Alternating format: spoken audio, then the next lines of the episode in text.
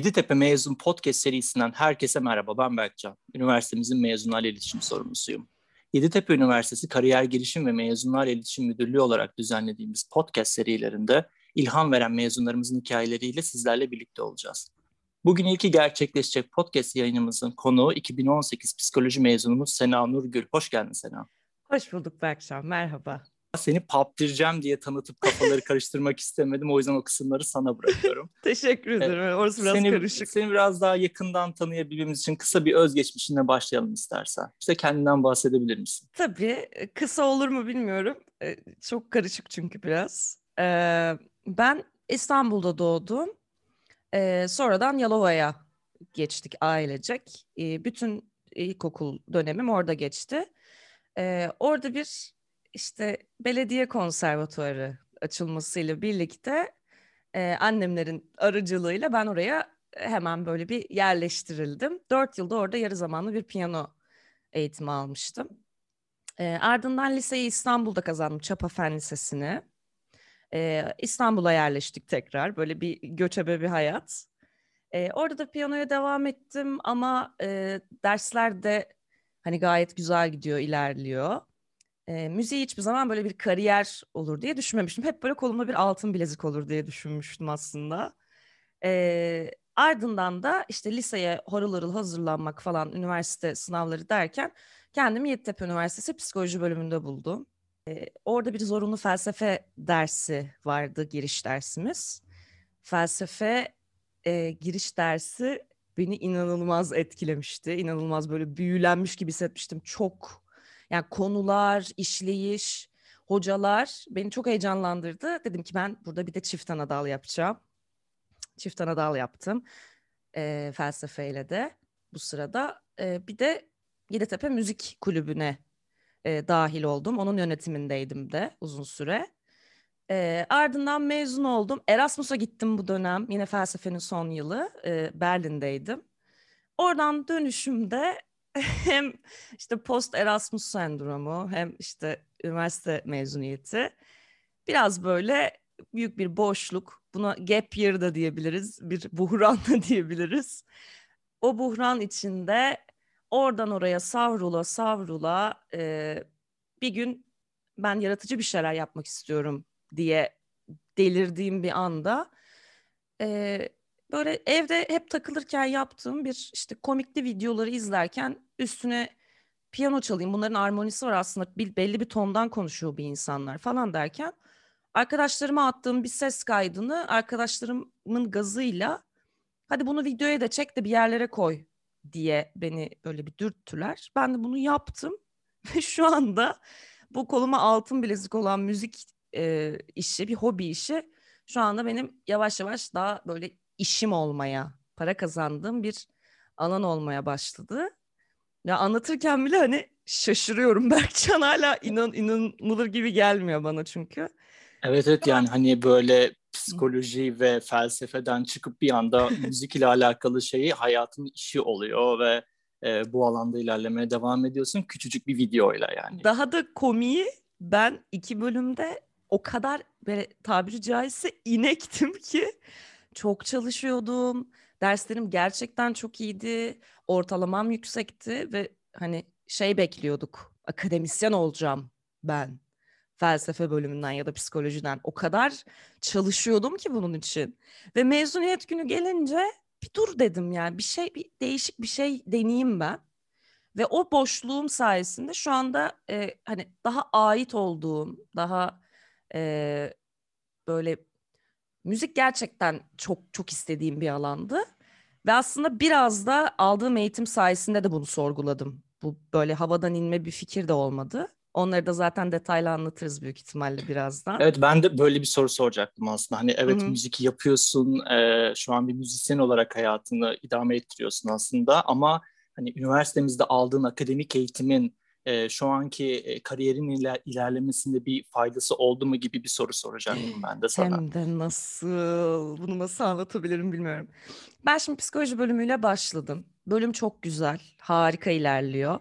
Sonra e, bu felsefe çift ana dalıyla şöyle bir şey oldu.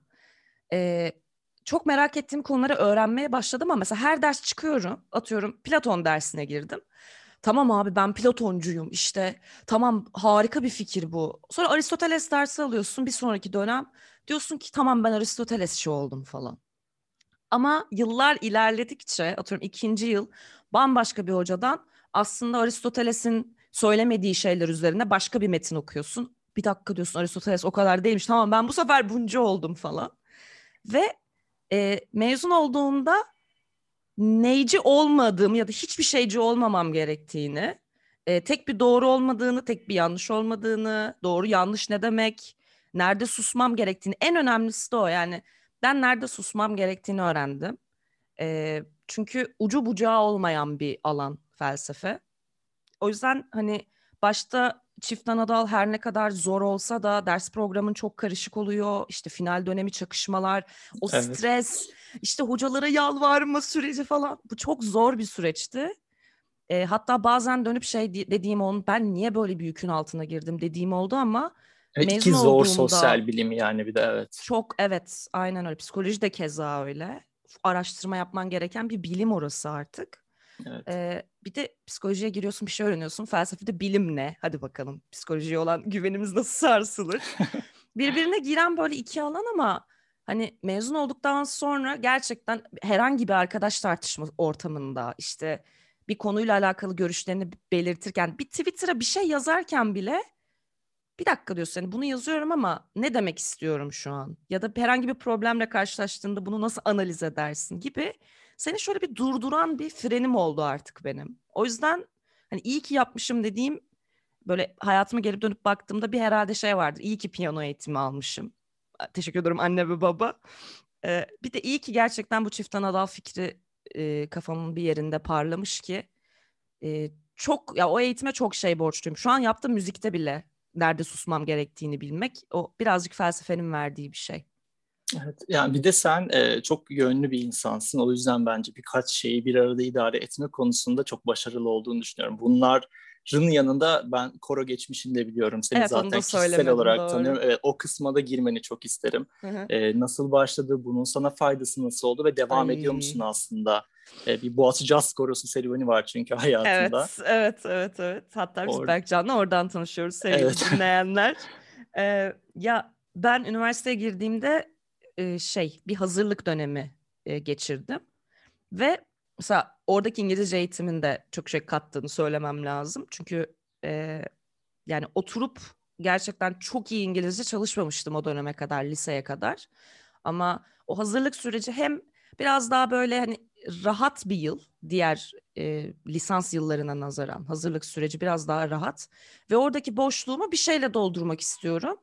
Ee, orada da işte hem internetten videolarını gördüğüm hem çok sesli müziğe hayran olduğum için Boğaziçi Jazz Korosu seçmelerine ben katılacağım dedim. Elim titreye titreye gittiğimi hatırlıyorum. Ee, orada da böyle bir iki yılım geçti. Ee, orada da şey var yani sen e, kendi partini, kendi şeyini okurken altosun. Ben altoydum. O alto partisini okuyorsun ama sopranoyu dinlemek zorundasın, tenoru dinlemek. Tam bir takım oyunu. Orada da onu çok güzel öğrendim. Yani müzik tek başına yaptığında eyvallah okey çok iyi ama hep birlikte yaptığın ve sürekli birilerini dinleyerek onlara da dayanmak zorunda olduğun, onlara yaslanmak evet. zorunda olduğun apayrı bir kafaydı mesela. Korodaki insanlar, oradaki ortam ki ben hani üniversitede bu ineklikle müzik ortamım çok fazla yoktu. İlk defa ben caz korosuyla aslında müzikle e, yoğrulan insan tanıma şansım olmuştu. Şu anda da hatta çoğu hayatımda onlara da çok şey borçluyum mesela. Yani hani hiçbir zaman koroda hayatımın sonuna kadar kalırım diye düşünmedim ama oradan hayatımın sonuna kadar benimle kalacak bir sürü insan tanıdım. O da çok çok şey kattı bana yani. İnanılmaz bir dönemde o iki yılda. Evet ya bizi şu an buraya getiren de aslında bu network, koro network'ü. Aynen. Aynen. Ben şeyi de merak ediyorum. Bizim üniversitemizin çok sesli koruyu hiç e, girdin mi, takip ediyor musun Cesur Özdemir hocamızın korosunu? Çok çok ee, seviyorum. Cesur hocamızı bir, çok seviyorum. E, şeyde caz korosunda olduğum için oraya çok e, provalarına yetişemem diye düşünmüştüm. Bu müzik kulübünde olduğumuz süreç içinde de zaten seçmelerinden işte e, koro konserlerine kadar ayarladığımız bir dönem vardı. Yani işe, işleyişiyle ilgilenmiştim. Korist olarak katılma şansım olmamıştı ama. Peki şeyi sorayım sana. Pop diyeceğim olayı. Yani e, sen müzisyen kimliğinle devam ediyorsun ama insanlar seni seni anladı gül olarak değil pop diyeceğim olarak tanıyorlar. ne demek pop diyeceğim ve bunun hikayesi nasıl başladı? Hiçbir hiçbir hikayesi olmayan bir nick yani. Bunu bu soru Gerçekten bunu ben de sana hiç sormadım bu zamana kadar. Allah'tan kimse de sormuyor. Sadece aa akılda kalıcı ne güzel falan dediler ama ya benim ilkokuldan beri kullandığım bir nick bu yani. Hatta Pump Up the Jam şarkısının söylenememiş hali. İlkokuldan beri ben ne alsam işte bir oyuna nick mi arıyorum? Bir üyelik mi alacağım? Pop the Jam yazıyorum. Kimse de almamış oluyor. Harika da bir nick. Akılda da kalıyor falan. Gerçekten böyle 7. 8. sınıftan beri kullandığı bir e, kullanıcı adı boşluğu aslında Jam. Ve ben o ilk videoyu koyarken bilseydim o videonun patlayacağını adımı değiştirirdim büyük ihtimalle. Bu bayağı akılda kaldı. Düşün Cem acaba bir erkek ismi mi? Tabii Hayır meme Sena oldu. değil Cem falan. Evet. Evet evet. Benim YouTube Twitter'da- kanalımın bannerında Cem değil Sena yazıyor. Hayır Evet, evet. değil yani. Ama çok Peki- akılda kaldı değiştiremedim ben de. Ya kalsın dedim ne yapayım. Peki e, bu Pop Cem ismiyle yani influencer olduğun aslında isimle neler yapmayı düşünüyorsun bundan sonra? İleride Ay. gerçekleştirmek istediğin hedeflerin, planların var mı? Belki Ya da biraz bahsedebilir misin? Çok fazla var da pandemiden ve e, biraz çok ya atıyorum bir işle uğraşırken eğer dünyada olup bitenleri çok takip edersen galiba ufaktan bir şeyin böyle ce, ne denir ona cesaretin azalıyor anladın mı? Yani şimdi e, pandemiden dolayı bir de herkes artık e, şeyde dijital medyada çok fazla e, içerik üretmeye başladı. Bu sefer hani bütün pazarı görüyorsun. Çok iyiler var, çok iyi söz yazarları, çok iyi besteler, e, çok iyi işte prodüktörler var, türüyor. Şimdi sen tabii ki kendi dünyanda ben müzik yapmak istiyorum. Tamam işte komikli videolar buluyorum, üstüne piyano çalıyorum, mizahi tarafı evet ama e, yavaş yavaş artık böyle e, müzikal değeri de e, yüceltmek için bir şeyler yapmayı çok istiyorum. Ama bir yandan da çok güzel işler var dünyada. O da beni böyle e, yani yanlış olabilir ama işte nerede durmam gerektiğini bildiğim noktalardan biri de belki de henüz daha pişmedi o iş. Biraz daha çalışmam lazım, biraz daha e, dinlemem, e, üretmem lazım diye düşünüp henüz şu anda şeyim, kendimi eğitme aşamasındayım ama çok istediğim şey işte hani böyle bir konser versem, insanlar gelse benim şarkılarımı dinleseler, işte e, bir albümüm olsa, benim bir, belli bir mesela bir sound'um olsa ve onu dinlediğin insanın aa bu, bu Sena'nın e, ürettiği bir şey olsa gerek dese falan. Hani böyle bir müzikal bir kimlik oluşturmayı çok istiyorum. Şu anki en büyük hedefim o yani. Çok güzel. Yani şöyle zaten bence bunun önü çok açık. Şu an yaptığın coverlarda bile en son Mor ve Ötesi kaydını gördüm ben. Ey. Ee, kaç bin izlendi bilmiyorum ama hani Hmm. e, hani o tarafta onlar da official hesaplarında paylaşmışlardı. Birçok insan paylaştı ve hani çok insana dokunuyor. Yani yaptığın işin bir yerde yaratıcı tarafı olduğu için bambaşka bir şey aslında. Türkiye'de Çok yapılmamış bir şey. Mizah ve müziği bir arada getirmek. O Evet. yüzden de hani ben e, çok çok beğeniyorum gerçek manada. O yüzden seni misafir etmek istedim. Ay çok teşekkür Ee, ederim. burada bunları yaparken e, arka planda çalıştığın insanlar var mı? Bir ajansla çalışıyor musun yoksa e, kendin mi planlıyorsun bütün bu organizasyonları? Ben aslında şöyle komik bir şey olmuştu. Bu özellikle de hani üniversiteden mezun olduktan sonra dediğim gibi ben ne yapıyorum? Hayattaki amacım ne? Böyle bir varoluş krizine girersin ya. Ee, ona girdim ve e, böyle işte hatta sana mesaj attım değil mi? Doğru. Sana Evet, şey evet. dedim böyle Berkcan dedim ben yaratıcı bir şeyler yapmak istiyorum. Mesela reklam uygun olur mu? Bir oraları mı denesem? Kreatif işte metin yazarlığı mı denesem? Berkcan da bana Kesinlikle dediğimi hatırlıyorum yani bunu. Berkcan da bence bunu yapmalısın. Ee, ben sana işte arkadaşlarımı bir önereyim. Onlarla da konuş istersen vesaire gibi. E, Hypers diye bir e, ajans vardır. Belki dinleyenlerimizden de bilen vardır. E, orayla konuşmak istedim. Çünkü onlar yeni medya içerikleri yapıyorlar. E, ben de hani kafam oraya basar diye düşünmüştüm. işte ben böyle oraya staj için böyle hesaplarına yazmaya çalışıyorum. CV'mi gönderebilir miyim falan. E tabii ki e, yani Instagram DM'inden attığım için bir cevap da alamadım. Başka yerler deniyorum. İşte stajlar yapmaya başladım. Berkcan sağ olsun. Bazı stajlarım oldu. E, ama yine böyle bir emin değilim falan. Sonradan işte dedim ki yani o stajdan çıkıp eve döndüm. Kendimi çok böyle şey hissediyordum. E, işe yaramaz, ne yapacağını bilmeyen, nereye gitmek istediğini bilmeyen, kafası çok karışık bir insan. Böyle bir yük böyle. E, o gün dedim ya ben tamam madem hani yaratıcı bir şey yapmak istiyorum kendi içeriğimi yaratayım diye o buhrandan tek bir videoyla nasıl bu beğenilebildi bu kadar nasıl mesela 2 milyon nasıl izlenir yani bu kadar insan bunu beğendi mi gerçekten gibi bir e, güven verdi bana bu. Ondan sonra da yavaş yavaş işte içeriklerimi oturtmaya, çeşitlendirmeye falan başladım. Bu sırada da staj CV'me cevap vermeyen Hypers bana seninle çalışmak istiyoruz diye geri bir mesaj attı. O, o dönem seni da... yani staj yerine direkt influencer olarak mı işe Aynen, almışlardı? direkt hani influencer hani biz, olarak. Ben şey hatırlıyorum özgeçmişini ajansa iletmiştik. Evet. Sonrasında sen staj yaptın bitti zannediyorum. Sen aynı ajansta o zaman şey influencer olarak çalışmaya başladın o dönemden sonra. Evet yani Hypers'a CV'mi attım cevap vermediler. Başka bir yerde staja başladım. Ee, yani Hypers hala cevap yoktu. O diğer ya- yaptığım yerdeki stajımda e, işte yani buraya da ait değilim galiba falan diye düşünürken içerik üretmeye başladıkça da e, Hypers aa işte sen bize CV atmışsın biz görmedik bile ama biz seninle influencer olarak çalışmak istiyoruz demişti. O kadar şaşırmıştım ki Berkcan yani çünkü şunu anladım hepimiz aslında hani evde oturuyoruz ve hepimiz kendi potansiyelimizin içten içe farkında olabiliriz de dışarıdan bunu kimse göremiyor ya. Hani onu anladım yani e, aslında kendi e, şeyini, potansiyelini bir şekilde gösterebileceğin bir şey yaptığın an insanlar da bunu görüp tamam bak sende bir şey var yani gel bizimle ol diyebiliyor. Ama evde oturduğumuz şekilde tıpkı benim işte mezuniyet sonrası dönemim gibi hani e, artık CV e, evet hani herkesin dolu dolu CV'leri var. Farklılığı ne katıyor gibi bir e, şey düşünüyorum yani. Sanki o beni orada onların yanına almanı, almasını istemelerini sağladı diye düşünüyorum. Evet evet yani o farklılık katabilecek nitelik sende her zaman vardı zaten hani referans olma amacım da oydu. Bunu samimiyetle söylüyorum ama sonrasında Hı.